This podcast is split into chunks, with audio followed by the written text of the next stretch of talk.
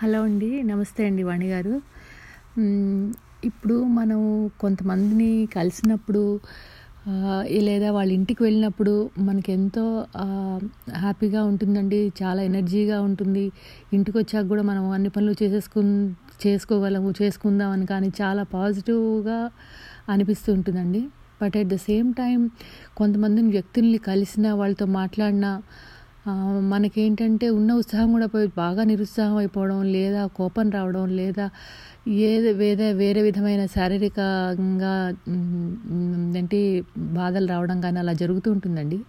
అంటే దానిని అసలు ఎలా అనలైజ్ చేసుకోవాలి ఎలా మేము తీసుకోవాలి అసలు మనని మన శక్తి పెంచుకొని మనం వీటన్నిటి నుంచి తప్పించుకుని మనం ఎలా చేయగలుగుతామండి? కొంచెం చెప్తారా?